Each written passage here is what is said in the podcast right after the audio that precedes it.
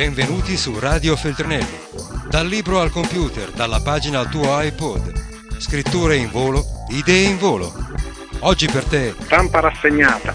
I giornali pubblicati in questo disgraziato paese e spulciati ogni lunedì da me, cioè Pino Cacucci. Diciamo America e spesso dicendo America pensiamo a un solo paese, dimenticando che è un grande continente che comprende decine di paesi da immensamente grandi come il Brasile a piccoli come il Belize e c'è persino Trinidad dove si è tenuto questo vertice. Mm, beh, mi fa molto piacere che stamattina eh, i giornali dedichino molto spazio, forse forse Obama riesce a influire anche su questo, a far capire al nostro giornalismo quanto sia importante ciò che accade nelle Americhe, perché insomma eh, è da lì, eh, se non da lì da dove, che nascono le speranze, non, non tanto dalla ripresa economica quanto di eh, un rapporto con madre terra che eh, non, sia, eh, non comporti la, l'autodistruzione dell'umanità e anche di questo si è parlato. Si è parlato molto in questo vertice delle Americhe, mm, si è concluso poco, certo, parte il dialogo ma le divisioni restano e per esempio il titolo dell'articolo eh, di chi tra tutti questi giornalisti a mio avviso eh, ne sa di più e meglio, cioè Maurizio Chierici che è da una vita che segue le cose dell'America Latina. Torneranno gli ambasciatori in USA, Bolivia e Venezuela, insomma, mh, mm, a un certo punto eh, però c'è stato un, eh, apro una parentesi, c'è stato un dettaglio molto simpatico. Eh, in questo eh, fiorire di baci e abbracci tra Chavez e Obama, in cui Obama a un certo punto gli ha fatto anche la battuta, ma sei sempre qui, insomma, ehm, sembravano due vecchi amiconi. Pensate la differenza con eh, il comportamento di Chavez nei confronti del precedente presidente, quando eh, parlò all'Assemblea delle Nazioni Unite salendo sul podio do, da dove era appena sceso sceso Bush, eh, Chavez si fece il segno della croce e disse c'è una gran puzza di zolfo, e, insomma, e, e, poi chiamò Satana eh, Bush. E adesso invece sembra che sia stato da sempre amico con Obama e gli ha fatto anche un regalino, un regalo di dal profondo significato, cioè Chavez ha regalato un libro a Obama. Il libro è Le vene aperte dell'America Latina di Edoardo Galeano, un libro assolutamente fondamentale, lo sappiamo da ormai eh, tre decenni, perché credo che sia stato in, in, prima edizione, uscì negli anni 70, insomma, fondamentale per capire la storia e quindi il presente dell'America Latina. E il dato curioso è che eh, questo libro ehm, le vene aperte dell'America Latina mh, mm, venduto su Amazon dove ci sono decine di migliaia di titoli eh, pare che fosse al tipo 22 millesimo posto. Nel giro di 48 ore mh, mm, si vede che appunto eh, nelle Americhe eh, questo gesto è stato molto pubblicizzato. Da noi no ma insomma là si vede che se ne sono accorti in tanti e adesso è tra i primi 10 più venduti eh, nel mondo da Amazon. Mm, questo è molto positivo che tante persone leggano quel libro perché è uno dei testi fondamentali, ripeto, per capire l'America Latina e, mm, ed è per fortuna eh, riedito anche in Italia dopo lunga assenza. Dunque si conclude il lungo articolo di analisi di Maurizio Chierici, a Puerto Spagna l'America Latina, Puerto Spagna appunto era la località, come sempre si è presentata divisa, Venezuela, Colombia ed Ecuador sul piede di guerra, con Venezuela ed Ecuador da una parte e Colombia dall'altra, e anche sul piede di pace, Brasile che rifà i conti col gas boliviano e le centrali elettriche del Paraguay, alzando le spalle quando l'Argentina lamenta l'egemonia commerciale. Vabbè, fa una, una serie di esempi di come ci siano ancora molte divisioni anche fra quei paesi che si dicono tutti insomma più o meno di sinistra o centro-sinistra come governo, ma poi quando si tratta di gas, energia elettrica e petrolio eh, non c'è molta solidarietà fra governi. Anche i problemi dell'emigrazione di un continente con la valigia in mano e del riarmo di un continente che fa spesa a Mosca o a Pechino sono nodi appena sfiorati, almeno nella dichiarazione pubblica. Obama vuole riconquistare l'ascendenza che Bush ha dilapidato non con ombre ambigue e uniformi di ferro, ma nella franchezza di rapporti paritari. È solo l'apertura di un laboratorio legato alle fortune del presidente dell'America che conta e che per restare a galla non può trascurare le disuguaglianze latine. Imperi assediati da 230 milioni di persone sul filo del sottosviluppo. Ha affrontato i presidenti riuniti a Trinidad con lo stesso rispetto col quale aveva misurato i capi di governo dell'Europa. Non era mai successo. E forse la sola buona notizia uscita da Puerto e Spagna. Così chierici sull'unità.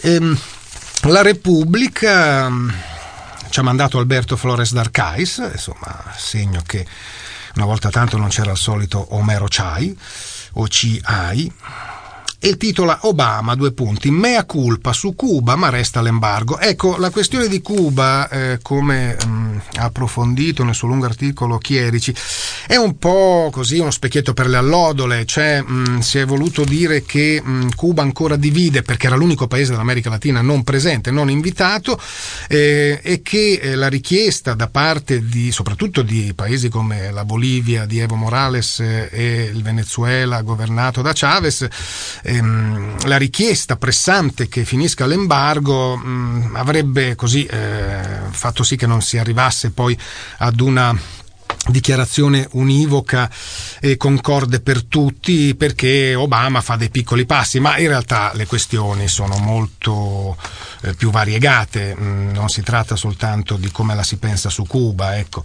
Chiuso il viaggio in Sud America, scrive eh, Repubblica, per 50 anni abbiamo sbagliato, è il virgolettato, appunto, frase attribuita a Obama, ma che mm, con altri termini ha detto anche Hillary Clinton, che insomma... Eh, non da poco, visto che la Hillary durante la campagna elettorale ehm, aveva questa contrapposizione proprio sull'America Latina mh, mm, verso Obama. Mm, Obama se l'è giocata dura in Florida, eh, facendo proprio il contrario di quello che avevano fatto finora tutti i presidenti in precedenza, cioè puntando sulle nuove generazioni, sull'ultima, insomma, sui giovanissimi di origine cubana, non dicendo inaspriremo eh, tutti i rapporti con Cuba, magari vi prometto che la invadiamo, ma al contrario, se sarò eletto... Mh, mm, allenterò eh, l'embargo, cosa che ha già cominciato a fare, soprattutto perché insomma questi possono avere rapporti mh, tranquilli con i parenti andando a Cuba quando vogliono, perché ricordiamo che l'embargo prevede anche il divieto per cittadini statunitensi,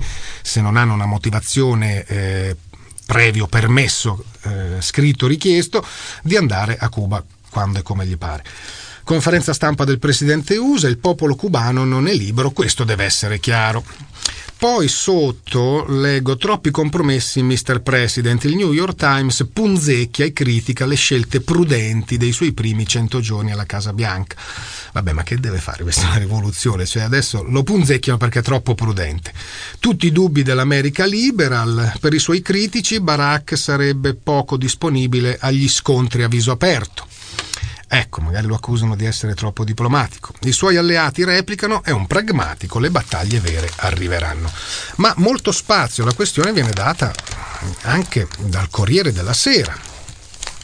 Chavez rimanda l'ambasciatore negli USA, il titolo d'apertura. Obama, due punti da Cuba vogliamo fatti, ma abbiamo sbagliato politica per 50 anni. Ecco che un presidente degli Stati Uniti dica abbiamo sbagliato per 50 anni, insomma la sede venezuelana a Washington era stata chiusa dopo l'espulsione del diplomatico di Caracas lo scorso settembre. E mm, il Corriere della Sera dà la voce anche a, a cosiddetti intellettuali anticastristi. Analisti ed esuli cubani negli USA, dopo le aperture della Casa Bianca, avvertono è Raul che deve cambiare. Il columnist Andrés Oppenheimer dice non credo che l'Havana sia sincera quando dice che vuole rapporti migliori con Washington, la dittatura ha bisogno del confronto con gli USA. Vabbè. Comunque, eh, passando a eh, una questione eh, laterale o collaterale, nel frattempo, cioè subito prima, succedeva qualcosa di molto misterioso, appare almeno come ce la racconta il Corriere della Sera ehm, in Bolivia. Mm, per, per, il governo boliviano non c'è nessun mistero, semplicemente era in corso un complotto per assassinare il presidente Evo Morales ehm, la polizia che pare fedele al governo, ehm, pensate un po', mm, la Bolivia aveva la tradizione più lunga e sanguinosa e il record mondiale di colpi di Stato, beh adesso insomma eh, la polizia e anche la guardia presidenziale sembra essere leale al governo e ha sventato questo complotto di, di mercenari mandati da chissà chi. Ecco lì resta il mistero. Che ci facevano questi tre tizi, che poi erano cinque, ma insomma um, c'è stata una sparatoria nell'albergo, erano armati fino ai denti, eh, li hanno ammazzati tutti e tre. Uno però l'hanno preso, ma eh, andiamo con ordine o comunque con disordine perché la questione non è assolutamente chiara e forse non verrà mai chiarita. Con lui, cioè il mercenario poeta che voleva uccidere Evo, il titolo, con lui eliminati un ungherese e un irlandese. Ex cattolico e comunista, si era convertito all'Islam nell'assedio di Sarajevo combattendo contro i serbi. E questo sarebbe Edoardo Rozza Flores, che mm, è di origine ungherese. E mm, leggiamo questa breve biografia del Corriere della Sera. Nella storia di Eduardo Rozza Flores di sicuro c'è solo l'epilogo, la sua morte per mano della polizia nell'albergo Las Americas di Santa Cruz in Bolivia. Ecco, ricordiamo che Santa Cruz in Bolivia è eh, la roccaforte... Mh, del, ehm, come chiamarli, dei, dei, secessionisti, insomma di quelli che non riconoscono il governo di Evo Morales, vorrebbero eh, staccarsene eh, perché è la zona più ricca e fare quello che gli pare, insomma sono una sorta di leghisti del, della Bolivia. Comunque, torniamo a questo singolare individuo. Con lui hanno ucciso altri due mercenari, l'ungherese Arpad Magiarosi e l'irlandese Michael Dewar. Sono invece finiti in carcere Elod Toaso, sempre ungherese, e il boliviano Francisco Astorga, un gruppetto che voleva assassinare, secondo l'accusa, voleva assassinare il presidente della Bolivia, Evo Morales. Uno scenario plausibile in un paese inquieto, ma anche un quadro fumoso con ipotesi di provocazioni dove spicca la figura controversa di Flores. Un uomo dal passato avventuroso. E, Eh, nasce in Bolivia nel 1960, cresce con il fascino dell'Opus Dei, viene allevato al cristianesimo dalla madre cattolica e indottrinato al comunismo dal padre ateo d'origine ungherese. In una lunga intervista rilasciata qualche anno fa, perché questo rilasciava pure interviste, insomma era un personaggio, è lo stesso mercenario a svelare il suo percorso tortuoso. Fugge dalla Bolivia insieme alla famiglia dopo il golpe di Banzer. Vive in Cile nell'ultimo anno del governo Allende quindi si sposta nell'est Europa dove si accosta al mondo militare e quindi anche dei servizi, insomma. Afferma di aver frequentato la celebre accademia russa Zezinski, ma di aver poi rinnegato il marxismo perché disgustato dai delitti del socialismo reale. Nel suo continuo girare per il mondo conosce il famigerato oggi Ilic Ramirez Sanchez, altrimenti detto Carlos e altri lo, lo, chiamano invece lo sciacallo, il Corriere della Sera. Il terrorista venezuelano che per lui diventa il comandante Carlos. Non ero d'accordo con i suoi sistemi né con l'uccisione di civili, spiega nell'intervista, ma tra noi nasce un rapporto di amicizia personale. Edoardo, sem- sempre in cerca di qualcosa, rimbalza in Bosnia, combatte contro i serbi alla testa di un reparto croato e si converte poi all'Islam. E più avanti la stampa boliviana li presenta come soldati di Ventura, questi tre, che poi sono cinque, uomini venuti a Santa Cruz per sostenere la lotta dei ricchi secessionisti. Tra loro nei mesi scorsi era stato segnalato, udite udite, anche Marco Marino Diodato. E non è la prima volta che questo nome salta fuori, neofascista italiano dal passato burrascoso, altro che burrascoso. Insomma, ehm, esce fuori una sorta di internazionale di estrema destra, eh, forse non manipolata. Beh, sicuramente adesso è difficile dare la colpa agli Stati Uniti di tutto questo. E, ehm, chi è? Una CIA deviata che fa tutto questo? Forse è lecito pensare che esiste ecco, e eh, si coordina in modo autonomo dai governi una sorta appunto di internazionale eh, mercenaria legata a chissà quale estrema destra, però tutti questi signori sono di estrema destra, che coinvolge anche islamici e che eh, ha mandato questi qua in un albergo di Santa Cruz con l'intento, dice il governo, di assassinare il presidente. Comunque le armi non mancavano loro ed erano tutte armi da guerra e avevano anche notevoli quantità di esplosivo. Or ehm, a proposito di vertici, beh, insomma, eh, ce ne sono, c'è, c'è proprio una, un'ondata qui di, di, di, vertici e di ricorrenze. Vediamo un po'. Eh, quello sul razzismo che si apre a Ginevra nasce Monco e Zoppo, eh, insomma, eh, gli Stati Uniti non partecipano, allora uno dice: Santo cielo, come un vertice, un summit, parola latina che insomma non andrebbe pronunciata in inglese eh, il summit eh, sul razzismo e Obama dice di no, proprio lui? Beh, la questione è legata ad Israele e quindi al fatto che alcuni paesi mh, mm, vogliono, ecco, in questo vertice censurare la, mh, mm, il comportamento di Tel Aviv come comportamento razzista e anche al fatto che parteciperà, eh, sempre lui, Ahmad, Ahmadinejad le Nazioni Unite condann- condannato il boicottaggio di molti paesi, Europa divisa, l'Italia non ci va. Arriva Ahmadinejad, il presidente iraniano, attacca Israele prima ancora di sbarcare a Ginevra. Ha detto l'ideologia e il regime sionista sono il portabandiera del razzismo. Questo è stato l'anticipo per presentarsi insomma, a Ginevra. E, ehm, e eh, ce ne parla l'unità, ma ce ne parla anche Repubblica.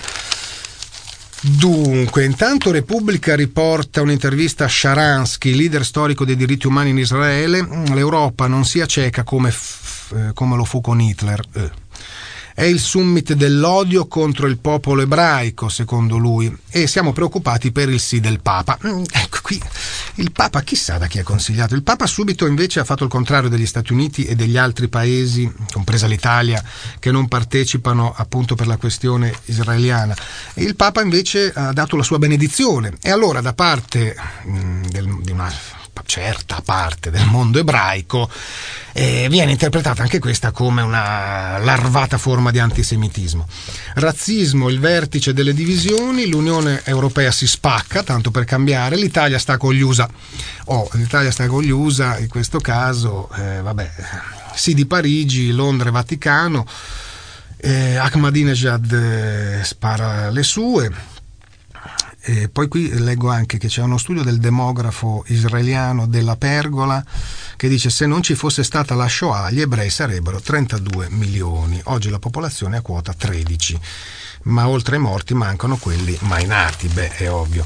Però insomma, torno all'unità sulla vicenda interviene Barack Obama, il capo della Casa Bianca ribadisce di essere un presidente che crede nelle Nazioni Unite, ma aggiunge che l'America non può accettare un linguaggio controproducente come quello che è alla base della conferenza sul razzismo. Poi più avanti l'alto commissario delle Nazioni Unite per i diritti umani, Nevi Pillai, o Pillai, ha espresso shock e profonda delusione per la decisione degli USA di disertare la conferenza sul razzismo.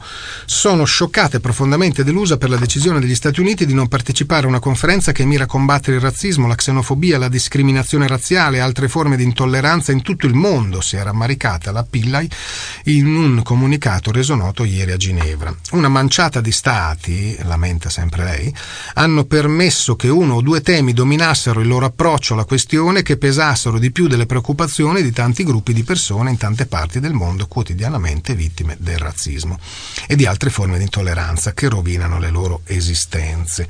La, la conferenza divide anche l'Europa, Gran Bretagna e Olanda non aspettano una presa di posizione comune dell'Unione Europea come proposto dall'Italia e annunciano la loro partecipazione. E, ehm, Detto ciò, beh, anche Repubblica riporta le dichiarazioni dell'Alto Commissario per i diritti umani che dice Nevi Pillai, che dice gli USA sbagliano.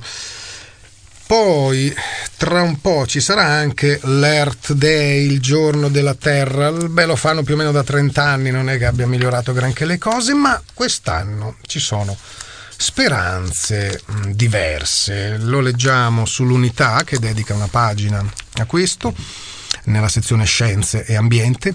22 aprile, la giornata della Terra è alla sua 39esima edizione, addirittura quasi 40 anni. ONU, per la prima volta USA e Cina combatteranno l'effetto serra ed è questa la grande novità. Earth Day 2009 sul clima il mondo è a una svolta. Si conclude così l'articolo, per la prima volta le due vetture più pesanti del convoglio internazionale, cioè gli Stati Uniti e la Cina, si presenteranno non come vagoni piombati, ma come possibili locomotive, insieme all'Europa, del treno contro l'effetto serra. Si tratta di una svolta storica, accelerata sin dalla presidenza di Barack Obama, sia eh, sia dalla presidenza di Barack Obama sia dalla consape- consapevolezza crescente che si ha in Cina della minaccia climatica, meno male. Ma non è una svolta già scritta, c'è bisogno del sostegno dell'opinione pubblica mondiale perché la promessa si concretizzi in decisioni politiche e l'opinione pubblica si manifesta anche attraverso la partecipazione di massa all'Earth Day. E a proposito, insomma, di razzismo, eh, e di intolleranza, insomma, degli argomenti di questo vertice che nasce monco. E spazio ovviamente sui giornali di stamattina alla, al dramma, che in parte è anche tragedia, della nave dei fantasmi, come alcuni l'hanno già definita, la vergognosa odissea degli immigrati. Insomma, questa gara chi faceva più schifo tra Malta e l'Italia mh, mm, ha vinto Malta, cioè è riuscita a fare un po' più schifo dell'Italia. Mh, mm, finalmente l'Italia ha consentito che questa nave attraccasse in un porto italiano. Eh, titolo l'unità in prima pagina eh, Berlusconi costretto a cedere per il timore di essere travolto dal disastro umanitario. L'imbarcazione Pinar è accolta in Sicilia. Ma andrei a leggere da Repubblica, che ovviamente ci fa anche l'apertura, sulla nave dei disperati, i nostri tre giorni, eh, tre giorni d'inferno Neanche da morta Eshet Ekos, che aveva 18 anni e veniva dalla Nigeria, ha avuto pace. Il suo cadavere con in grembo il corpicino del suo bimbo, mai nato, è ancora lì, rinchiuso in un sacco di plastica bianco. Attorno le girano i gabbiani. Il vento le scopre, le scopre il volto, questo è l'inizio e poi continua, è quello di una ragazzina che aveva attraversato il mare per cercare un futuro e una vita migliore per lei e per il suo nascituro, ma è morta annegata durante la traversata del canale di Sicilia. Sembrava che l'odissea dei suoi compagni dovesse finire quando giovedì, giovedì è apparso all'orizzonte il mercantile turco Pinar. Intervenuto su segnalazione delle autorità di Malta, Invece era solo l'inizio, quando i 145 immigrati nigeriani, ghanesi, liberiani di altre nazionalità sono stati stati a bordo della Pinar per quattro notti e tre giorni tutti sono rimasti prigionieri sulla nave, fino alla tarda serata di ieri quando la notizia delle loro incredibili condizioni ha fatto il giro del mondo ed è stato evidente a tutti che la situazione a bordo era drammatica. Tutti stremati, anche il comandante e i 12 uomini dell'equipaggio, avevano paura di perdere il controllo della nave, che scoppiasse una rivolta, con molti immigrati che minacciavano di buttarsi in acqua pur di non restare ancora prigionieri su quel mercantile che li aveva salvati. Sì, li aveva salvati, ma non aveva di che sfamarli e dissetarli. Siamo saliti a bordo con i colleghi delle Iene dopo una traversata di oltre due ore a bordo di un gommone con mare forza 4 e qui inizia il racconto dell'esperienza appunto eh, vissuta dall'inviato di Repubblica Francesco Viviano assieme a quelli delle Iene. Italiani caritatevoli, ecco questo è un inciso, fuggiti dal nostro paese per la fame e per la guerra, siamo qui perché ci avevano detto che gli italiani sono caritatevoli. Oddio, eh, bisognerebbe raccontare, forse per la prima volta, la storia degli ultimi 80 anni del paese Italia mm, per capire che non tutti gli italiani sono brava gente, insomma. Però sì, ci sono anche caritatevoli. Il problema poi è che eh, a livello di autorità mh, mm, questa nave è stata tenuta in un limbo e intanto alcuni morivano. Alla fine il governo dà l'ok allo sbarco in Italia, emergenza umanitaria, leggo a un certo punto ehm, L'ultima stoccata di Maroni è arrivata ieri mattina quando il ministro ha accusato il governo maltese di comportamento scorretto e censurabile perché la nave si trovava in un'area di competenza di Malta che per effettuare i soccorsi beneficia di finanziamenti dell'Unione Europea. Ma secca la replica del primo ministro della Valletta, Lawrence Gonzi. In base alle convenzioni internazionali, i migranti della Pinar dovrebbero essere sbarcati nel porto sicuro più vicino, in tal caso a Lampedusa. Chissà perché Malta ha deciso che il porto più sicuro era Lampedusa e non la Valletta. Comunque poi ci sono le tappe, giovedì 16 Malta lancia una richiesta di soccorso per due barconi di immigrati e meno male, insomma, almeno sembrava che all'inizio Malta insomma, fosse, avesse un atteggiamento più che encomiabile. Poi l'avvistamento, la porta container Pinara a intercettare due barconi, 45 miglia a sud di Lampedusa. Vengono caricati a bordo 145 clandestini, tra cui 37 donne.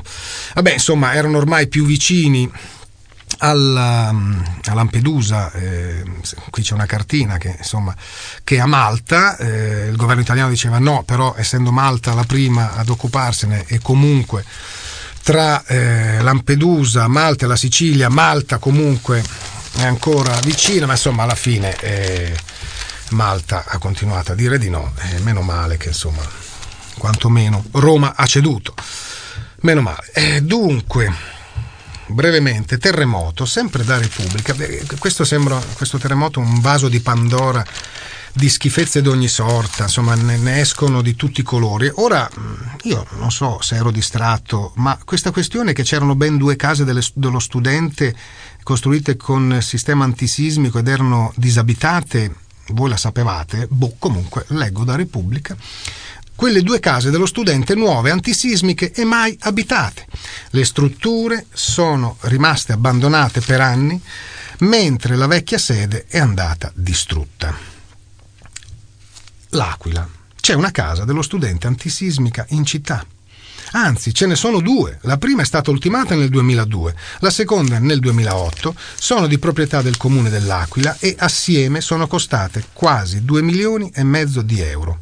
Ma sono chiuse, abbandonate. Le amministrazioni comunali che si sono succedute, sia la precedente di centrodestra sia l'attuale di centrosinistra, non hanno mai saputo cosa farsene.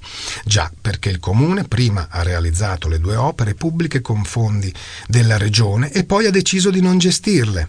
Infatti, secondo uno studio degli uffici tecnici del municipio, si tratterebbe di un'attività antieconomica a causa dell'esiguità del numero posti letto complessivi, 75 già pronti, altri 35 ancora da realizzare, Così, mentre dal 2002 si cercano partner pubblici o privati per risolvere il problema, le due strutture rimangono chiuse. L'altro tragico paradosso è che, al contrario della casa dello studente che si è sbriciolata nel centro storico, le due strutture nuove, udite udite, non hanno subito danni dal terremoto. La prima si trova alla per- periferia della città in zona Casale Marinangeli, nel quartiere Coppito.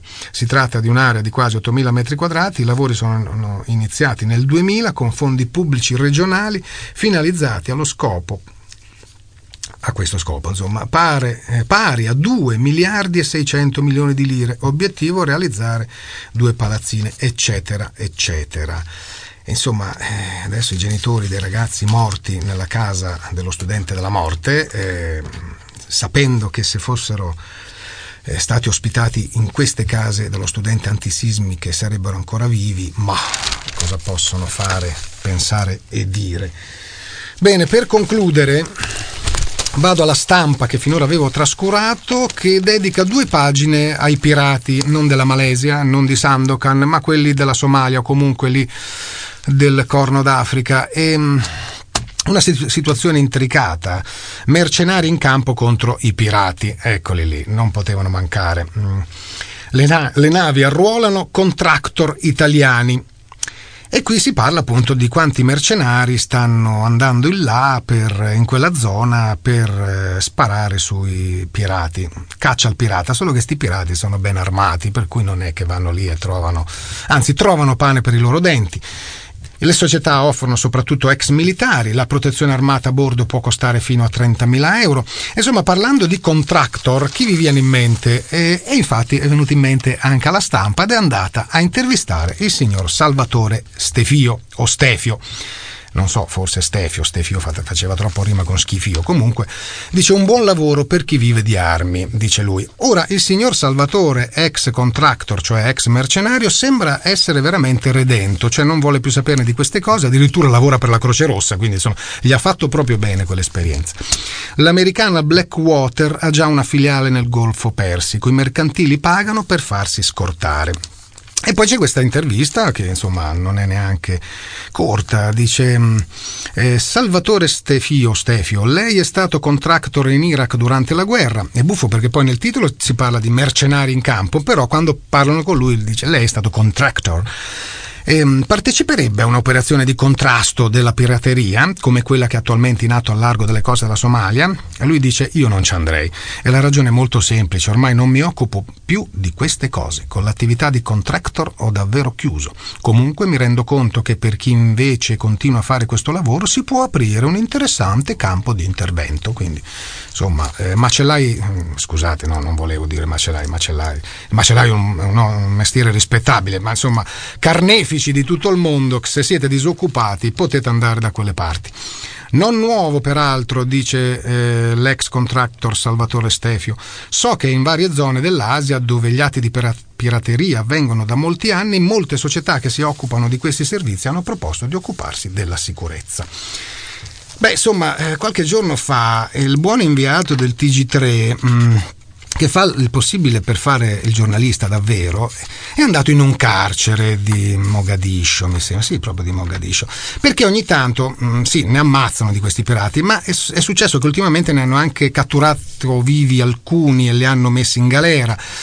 E, e, lui ha avuto mm, così, la possibilità di avere un colloquio con uno di questi pirati in carcere e insomma era un po' difficile eh, non parteggiare per questi pirati, se fossero tutti come lui, perché chiaro sappiamo poi che i signori della guerra che hanno tanto insanguinato la Somalia sono dietro spesso anche a queste azioni, però ci sono anche pirati come questo che diceva io ho sempre fatto il pescatore, mio padre era pescatore, mio nonno era pescatore, siamo eh, da generazioni pescatori e molti di questi che voi adesso chiamate pirati sono ex pescatori, abbiamo dovuto fare questo per sfamare le famiglie perché a furia di venirci a buttare eh, rifiuti tossici in queste acque, da tutto il mondo ci venite a buttare rifiuti tossici, qui non si pesca più niente. Fare il pescatore eh, significa fare la fame e così pian piano si è diffusa la pirateria. Mm, questa chiaramente è la pirateria più sgangherata, quella che usa dei pescherecci con sopra un po' di Kalashnikov, che là se ne trovano a bizzeffe,